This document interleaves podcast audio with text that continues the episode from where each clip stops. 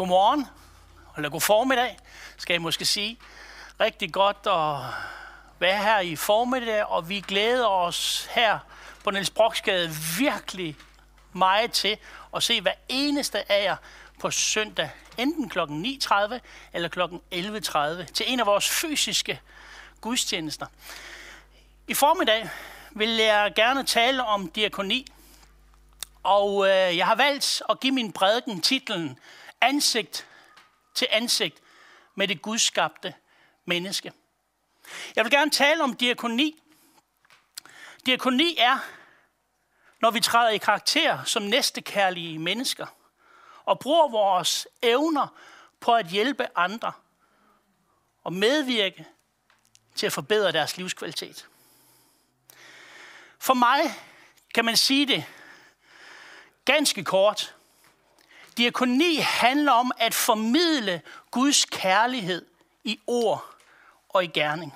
Bibelen den er klar, når den taler om kirkens opgave, så er det at forkynde om den opstandende og altid nærværende Jesus Kristus.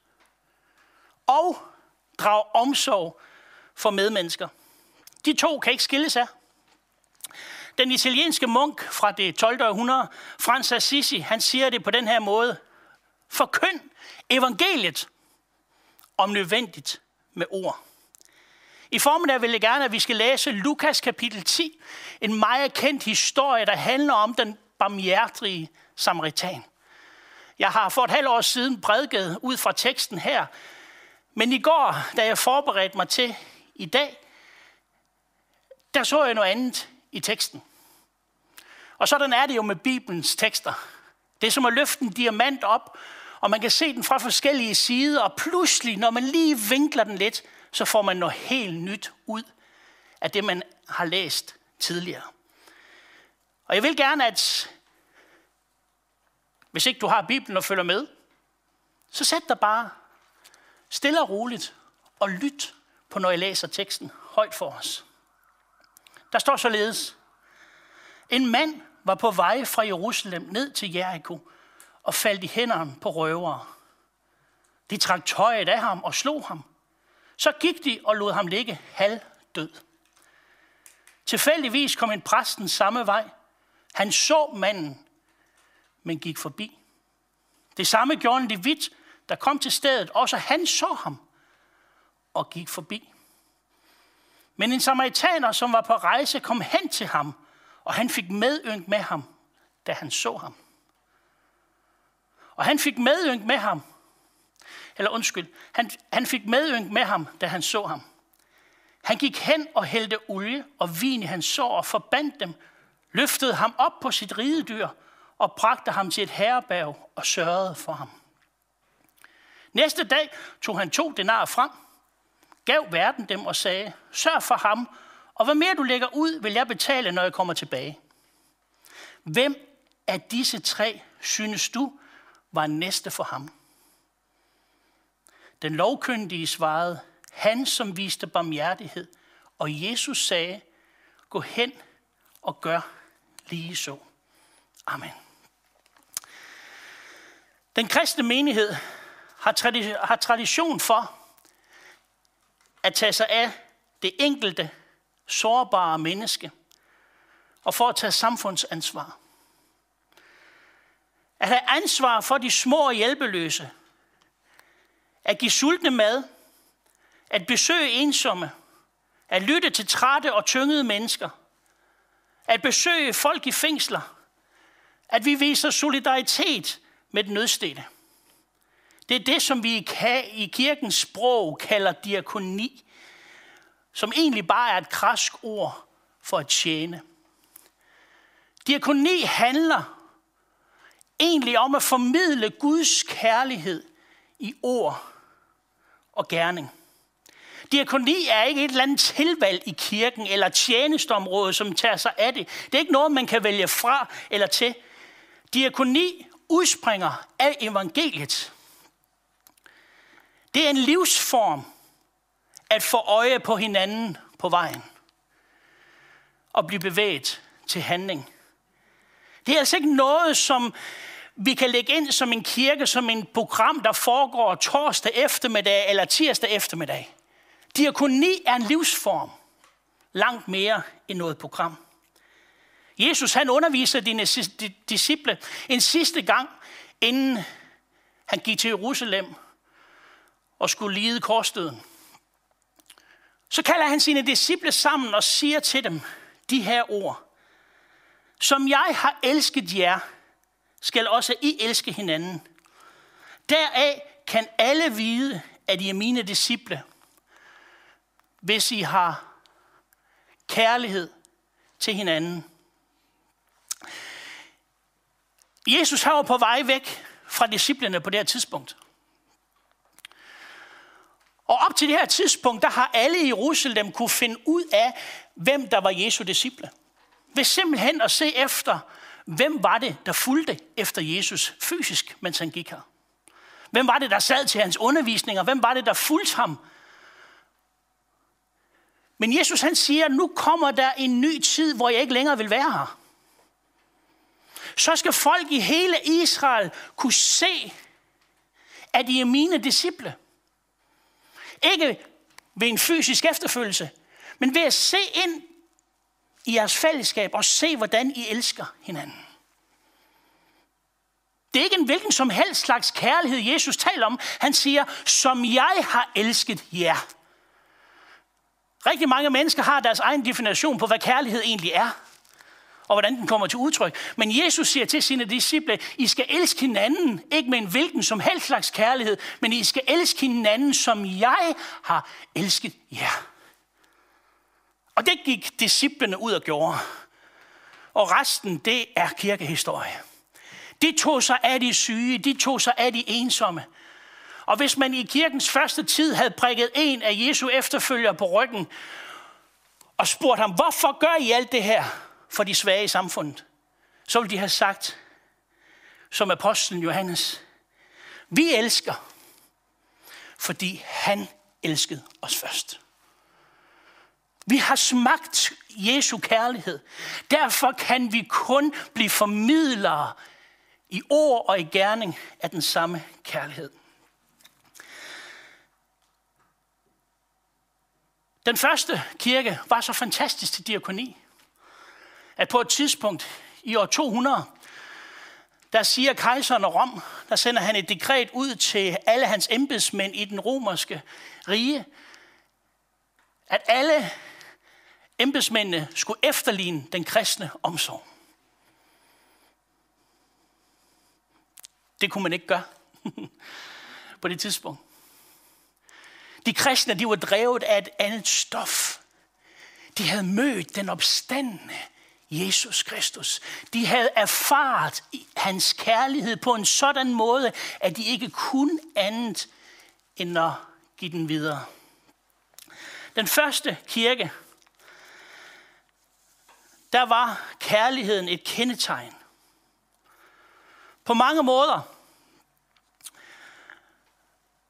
så var den organiseret diakoni helt op til middelalderen den katolske kirkes struktur, måden de arbejdede på.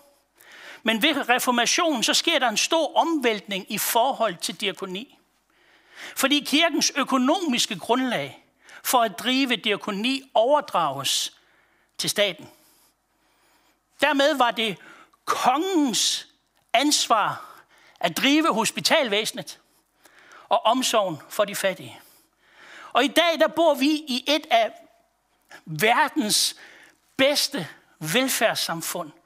Men dette til trods, så er der desværre nogen, som falder uden for systemet. Nogen, som systemet ikke opdager eller er opmærksom på. Og her har vi et ansvar som kirke for at hjælpe. Jeg vil gerne nævne to ting i formiddag. Vi skal tage med os fra teksten ud fra Lukas kapitel 10. Og den første handler om, manden, som blev overfaldet af røverne. Der står i vers 30, en mand var på vej fra Jerusalem ned til Jericho og faldt i hænderne på røverne. De trak tøjet af ham, slog ham og gik så. Den her mand, der står, han blev efterladt, halvdød, i live, men ikke helt. I live, men ikke helt. Hvad er det i dag, som kan frarøve mennesker deres livskvalitet? Og efterlade dem i en periode i livet forslået og uden evne til at stå op og vandre. De kan være i live, men ikke helt. Kan det være de 350.000, som er ensomme i svær grad? Kan det være hver tredje dansker, som får en psykisk sygdom i løbet af livet? Der slår dem ud for en periode, og de har ikke evnen til at stå op selv og klare dagligdagens gørmål. Kan det være de 57.000 danskere, som hvert år udsættes for fysisk vold i et parforhold? Eller kan det være de 10.000 familier, som hvert år bliver splittet på grund af en skilsmisse? Eller kan det være de 11.400 kvinder, som bliver voldtaget eller forsøgt voldtaget hvert eneste år? Hvad er det i dag, som frarøver mennesker deres livskvalitet? Og efterlader dem i en parentes i tilværelsen, hvor de ikke evner at gøre selv det, de plejer at kunne.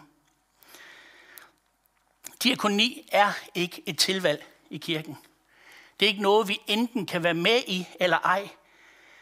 Diakoni udspringer af selve evangeliet. Det er en livsform at få øje på hinanden på livsvejen og blive bevæget til handling. Bibelen siger det på den her måde. En ren ægte gudstyrkelse er for Gud vor far at tage sig af faderløse og enker i deres nød og bevare sig selv uplettet af verden. Jeg lavede gang et bibelstudie over de her grupper, som Gud på en helt særlig måde har for øje. Der er nemlig en bestemt målgruppe, der fra første Mosebog til den sidste bog i Bibelen får en særlig opmærksomhed fra Guds side. Det er de fremmede, de fattige, de faderløse, enker og den svage. Esajas bog siger det på den her måde. Den faste, jeg ønsker, det er at løse ondskabens linker og springe åvets bånd. At sætte de undertrykte i frihed. Og at du glæder, at du har glæder til den øjne. Og ikke vender ryggen til din egne. Læg så mærke til løftet, der er forbundet med netop at række ud til de her målgrupper. Der skal dit lys bryde frem som morgenrøden, og dit sår skal hurtigt læges. Din retfærdighed går i spidsen for dig, og Herrens herlighed er bag dig. I live, men ikke helt. Det var det, den her mand oplevede, da han blev overfaldt af røverne. Har du prøvet at være i live, men ikke helt? Lad os prøve at kigge på historien endnu en gang. Fordi der kommer tre personer forbi den her mand. Deres baggrund og deres uddannelse var vidt forskellige. Men en ting, de havde fælles, det var, at de fik øje på den her mand, der lå forslået og halvdød. Der står således, tilfældigvis kom en præst den samme vej. Han så manden, men gik forbi. Det samme gjorde en levit, der kom til stedet. Også han så ham og gik forbi.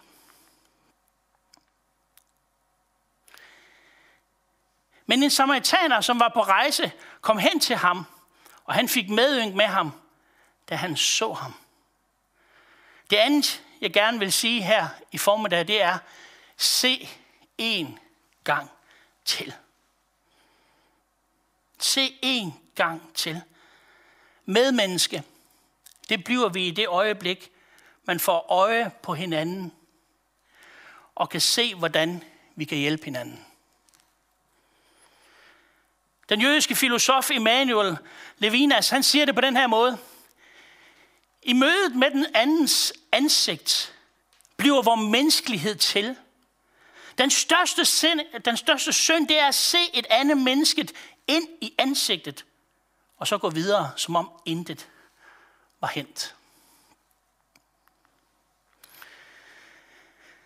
Mennesker er altid mere end det, du umiddelbart ser. Mennesker er altid mere end det, du umiddelbart ser. Jeg kan godt lide det her ord, respekt. Respekt er latin. Re betyder igen. Spekt betyder at se. Så respekt, det betyder se endnu en gang. Og det er så vigtigt i mødet med mennesket, at vi har respekt for mennesket, at vi ser dem mere end de umiddelbart er. Hvad ser du? Hvad ser du, når du møder narkomanen? Hvis du ser godt efter, så er det mere end narkoman. Så er det et menneske, der er skabt i Guds billede, der har problemer med stoffer. Hvad ser vi, når vi møder alkoholikeren? Hvis vi ser efter en gang til. Jo, vi ser et menneske, der er skabt i Guds billede, der har problemer med alkohol. Vi ser mere end alkoholiker. Vi ser mere end en narkoman. Vi ser noget andet. Fordi vi har respekt for mennesket. Vi ser dem mere, end de umiddelbart ser ud. Vi ser en gang til. Jeg kan godt lide den her fantastiske beretning i Johannes kapitel 8, hvor Jesus møder en kvinde, der er blevet grebet i fast gerning i ægteskabsbrud. Og historien, den lyder på nogenlunde den her måde her, så hvis hurtigt genfortalt, at de jødiske ledere kom og smed den her kvinde foran Jesus, og så siger, Mose lovgiver os ret til at stene den her slags kvinder. Kan I høre foragten? Og Jesus sætter sig ned og begynder at skrive på jorden. Og så siger han, den som er uden synd, kast den første sten. Og så daffede de ældste ligesom af først. Og til sidst, så var der ikke nogen. Men så står der det her fantastiske, at Jesus rettede sig op. Og så vil jeg godt lige, at vi pause op i den her beretning her. Fordi på, øh, på græsk, der er der i den danske bibel, der er der røgnet et ord ud. Og det er teomaia. Fordi det betyder ganske enkelt at se. Det står i den engelske oversættelse, King James oversættelse. Det, der egentlig skal stå i 8, kapitel 8 i Johannes evangeliet, det er i vers 10. Jesus rettede sig op, ser på kvinden og siger, Kvinde, hvor er de, der fordømte dig? Hun svarede, Herre, der er ingen. Så sagde Jesus, heller ikke jeg fordømmer dig. Gå og synd fra nu er ikke mere. Det vi skal lægge mærke til her i den her beretning, det er, at Jesus så hende ind i øjnene. Der er ikke noget, som kan frigøre som det noget fulde blik. Jesus talte ikke bare til hende. Han ser hende ind i ansigtet og siger, heller ikke jeg fordømmer dig.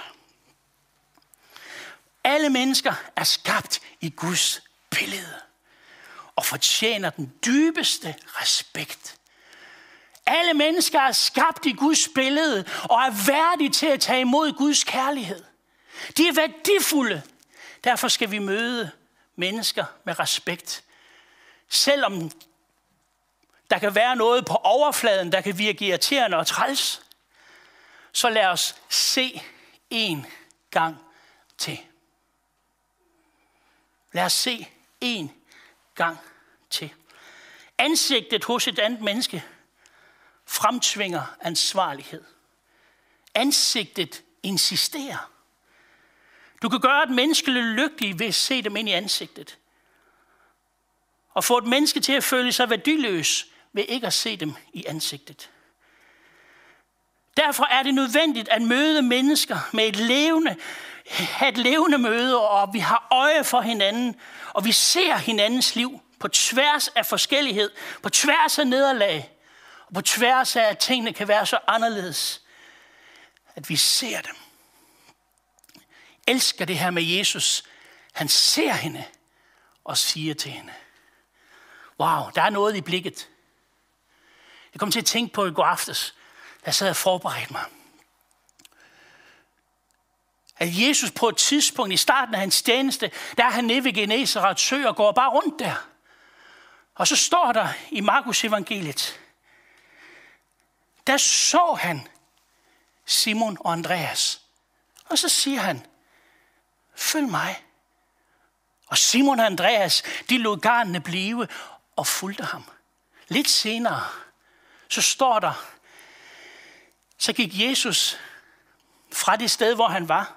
Der så han en toller, Matthæus, og sagde, følg mig. Og han efterlod regnskabs bøgerne og fulgte Jesus. Der er noget, når vi begynder at se mennesket. Jeg husker i de år, jeg var lærer på efterskolen Alterna, hvor vi sendte missionsteam ud i hele verden. Der var det fantastiske rejse med det her team af unge mennesker, og pludselig så var de i omstændighederne, som var meget anderledes end det, vi oplevede til hverdag. Og når de så det, så var der flere af dem, der oplevede Guds kald. Men det var da de så det, da de eksponerede sig selv for de der omstændigheder, for de der situationer, for de der mennesker, så brugte Gud det, de så til at kalde. Sådan er det også i vores liv. Så derfor skal man aldrig undervurdere en enkelt vandring ned til Genesaretsøen. Der er måske mere i det. Det var det i hvert fald for Simon og Andreas. De blev kaldet af Jesus selv. Og vi har her i foråret, her, her har vi haft nogle enkeltstående events med kylling i kaj og, og varme deller. Og jeg blev spurgt, jamen, batter det her noget at have sådan en event i ny og næ, og hmm, batter det noget? Og lige i den der periode, der sagde Guds ånd til mig, Rune, undervurder aldrig en enkelt gang ned til Genesarets sø.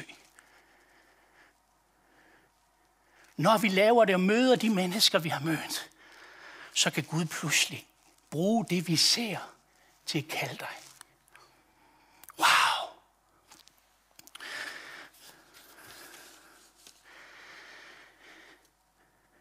I vers 33, der læser vi tilbage til teksten her.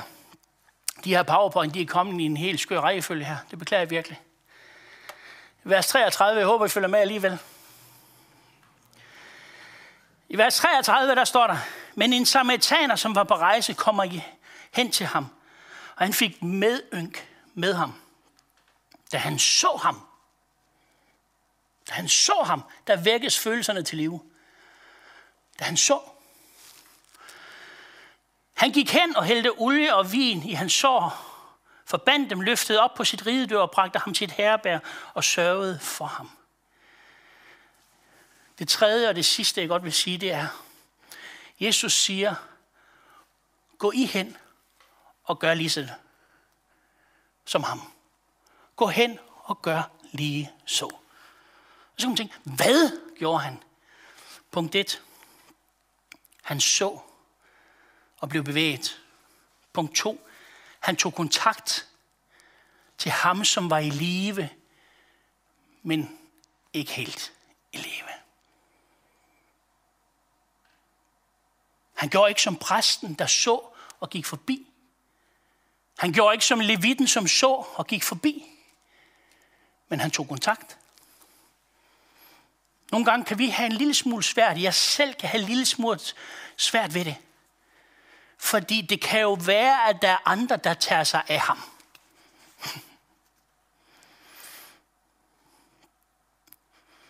Men Jesus siger, gå nu hen og tag kontakt. For det tredje, så gav samaritaneren det, han trængte allermest til. Hvad gør man ved en mand, som er forslået, ligger og bløder? Jo, man forbinder hans sår. Det kan være en anderledes ting, du skal gøre, hvis du sidder med et menneske, der har en psykisk smerte. Men giv mennesker det, de trænger allermest til. Kærligheden er altid situationsbestemt. Man kan ikke sige en ting af kærlighed. Jeg kan godt lide at blive kløet oven i, i hovedbunden. Det, så oplever jeg simpelthen kærligheden så tæt på. Men for andre vil det være en kæmpe irritation at blive kløet i hovedbunden. Hvad kan vi lære af det? Jo, kærlighed er situationsbestemt. Alt efter, hvordan du er vant til at modtage kærlighed. Og kærlighed er også situationsbestemt, når vi har med os medmennesker at gøre. Det, som han trængte, det fik han. Og for det fjerde, så gav han samaritaneren, uden at forvente, at det blev gengældt. Og så siger Jesus de her ord. Gå hen og gør lige så. Diakoni handler i sin essens om at formidle Guds kærlighed videre til et andet menneske i ord og gerning. Det er ikke et program. Det er ikke en aktivitet, vi gør. Det udspringer af evangeliet. Det udspringer af evangeliet. Det var det, Jesus sagde til sine disciple. I skal elske hinanden, sådan som jeg elsker jer. Galaterbrevet kapitel 5 og vers 6, der vil jeg afslutte. Der står der således, for i Kristus Jesus gør det hverken fra eller til, om man er omskåret eller ej. Om man har været kristen i mange år, eller man har været kristen i få timer. Om man er fra Afrika, eller man er fra Færøerne. Der er én ting, der gælder, det er tro virksom i kærlighed. Skal vi bede sammen? Himmelske far, vi takker dig, fordi du er vores barmhjertige samaritan. Du så, hvordan vi, lå, vi var i live, men ikke helt. Tak fordi du ikke gik forbi, men tak fordi du kom os i møde. Du gav os det, som vi trængte allermest til. Og du gjorde det uden at forvente noget tilbage. Tak fordi du ser de mennesker, som sidder ude og lytter med og ser med i formiddag. Tak fordi du kender os. Og du kender vores familier og de sammenhæng, vi bevæger os i til daglig. Tak fordi vi som kirke må få lov at blive en kirke, der rækker ud og formidler din kærlighed i ord og i handling.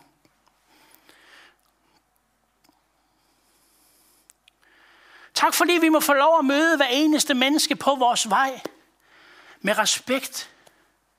Og ikke bare se det der umiddelbare, men lige se lidt længere og se, at hver eneste menneske, du sender på vores vej, er Guds skabt og er værdig til at modtage din kærlighed og din nåde. Tak, fordi du vil hjælpe os til at sende mennesker det nådefulde blik, som du sendte kvinden, der var grebet i utugt. Hjælp os ikke at løfte pegefinger, fordi det er ikke det, vi har brug for. Men far, hjælp os at se mennesker med nådens blik og med kærlighedens blik. Det beder vi om. I Jesu navn. Amen. Amen.